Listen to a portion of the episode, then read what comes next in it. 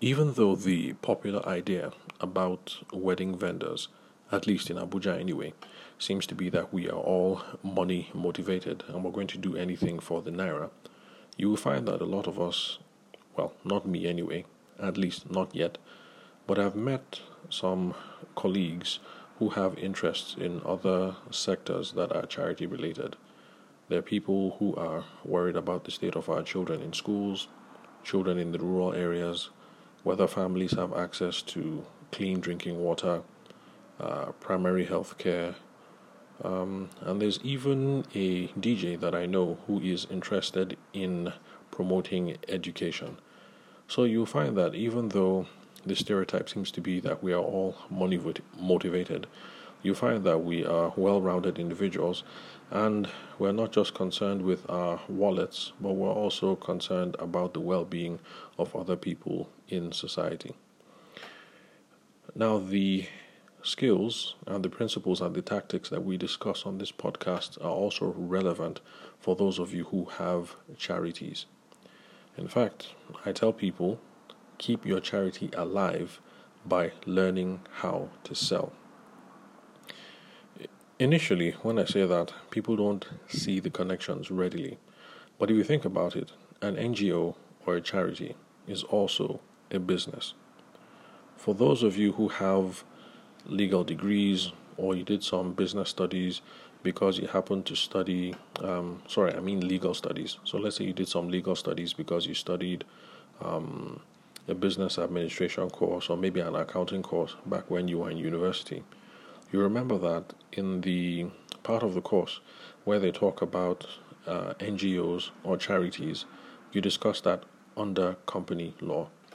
And that is because an NGO or a charity, um, or whatever it is that you want to call it, a company that is uh, governed by, hmm, I can't remember what it's called. Anyway, um, so whatever you want to call it, NGO charities, um, social charter holders, whatever they are, the bottom line is they are all businesses. They are just businesses that you can't take dividends from. And the reason why you don't take dividends from them, or the law won't allow you to take dividends from them, is because when you set these things up, you tell the whole world and you tell the government that you are setting these things up to take care of other things and other people. So if you have a charity that is concerned about alleviating um, malaria or providing access to medication in um, refugee camps in Abuja. And yes, there's a wedding vendor that I have worked with who that is her thing. She provides, um, well, actually, she provides, uh, what's it called? Access to market and skills acquisition for uh, women in the IDP camps. And then some of her partners who they work with from time to time are the ones who are interested in uh, access to healthcare for people who live in those conditions. So when you set up that charity or that business that you can't take dividends from, the law won't allow you to take dividends because in the beginning you said you want to take care of women who live in refugee camps and their children who don't have access to healthcare and medication.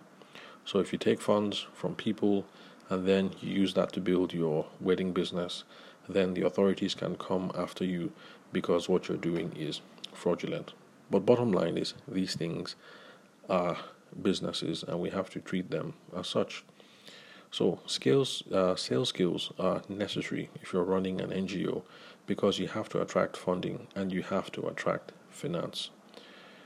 Um, now you will find uh, commercially um, minded organizations who attract, uh, who get these fundings by selling goods and services. But even if you don't sell goods and services where you have to go around and uh, go around cap in hand and beg people for money, you still have to attract funding and get finance one way or another. And sales skills are concerned with persuasion. And of course, you need to be persuasive if you're going to get people to part with their hard earned money so that you can finance your activities in the refugee camps or digging boreholes in those rural communities all over Abuja. Sales skills are also necessary for stakeholder relations. once people give you, um, once people hand over their purse strings to you, they become stakeholders. You have to keep in touch with them from time to time. And your stakeholders also include um, government regulatory agencies, um, maybe other CSOs, other NGOs, religious organizations. Um, you know, the list can go on and on. So you need good sales and communication skills to keep in touch with your stakeholders. Stakeholder relations and donor relations are really important because these are ways that you get um, continued buy-in and continued support, and uh, to get your donors to keep on giving over the course uh, of a lifetime. Because if somebody drops one million now, that'll be good and that'll be fine, but over the long run, it probably won't be of much help if that is all you get from the donor. But then again, there might be somebody who drops only 200,000 naira, for instance, but does so repeatedly every year for the next 20 years. That kind of a donor might be of more help than the person who just comes and drops 1M and then is off. And so all these skills that we're talking about so far so far stakeholder relations, donor relations these are all things that can be enhanced when you build your sales skills and your communication skills. Now, for some of you in running your NGOs, like Brides and Babies, for instance, uh, I think they get um, clothes and supplies and things like that from businesses and other individuals that they can use to um, help children in need around the FCT. I don't know if they have uh, programs for other states of the Federation.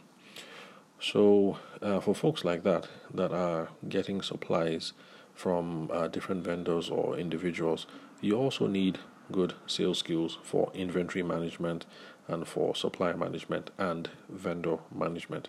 And finally, you're also going to need good sales and communication skills and persuasion skills to find good staffing and to find adequate volunteer support. The volunteers are going to work for free, so you have to be really persuasive and have good sales skills to figure out what it is that they want out of the opportunity in the first place so that you can get them to be trusted volunteers for you.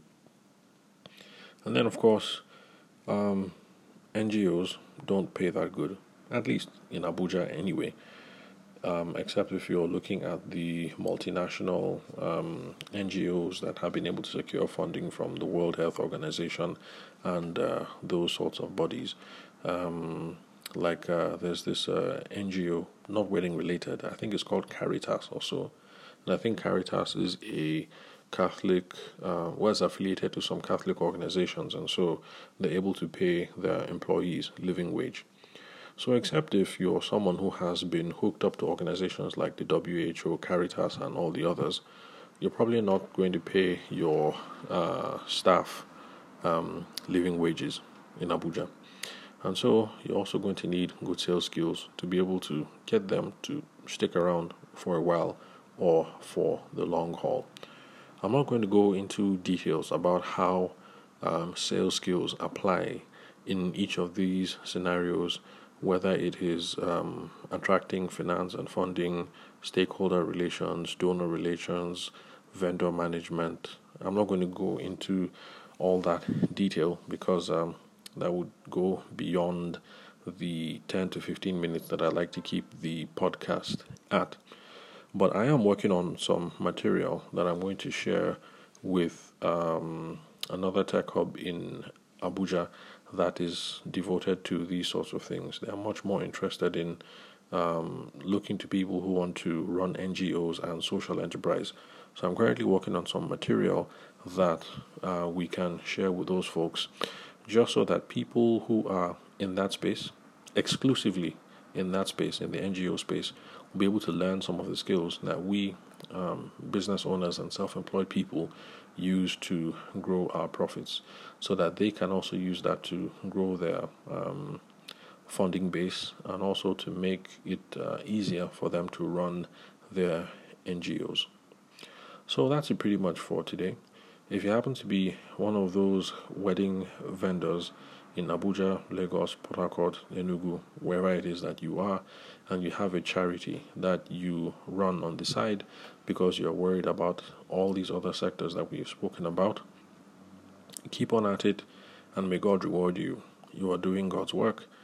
But also remember that there are transferable skills that you get from running your wedding business that apply directly to the NGO. And that includes skills that you build around sales, selling, marketing, and persuading. So, to keep your charity alive, learn how to sell. Thank you very much for listening to Sales for the Nigerian Wedding Industry podcast. I'm your host, Abuja based event and wedding photographer, Tavishima Ayede. I will catch you guys at the next recording.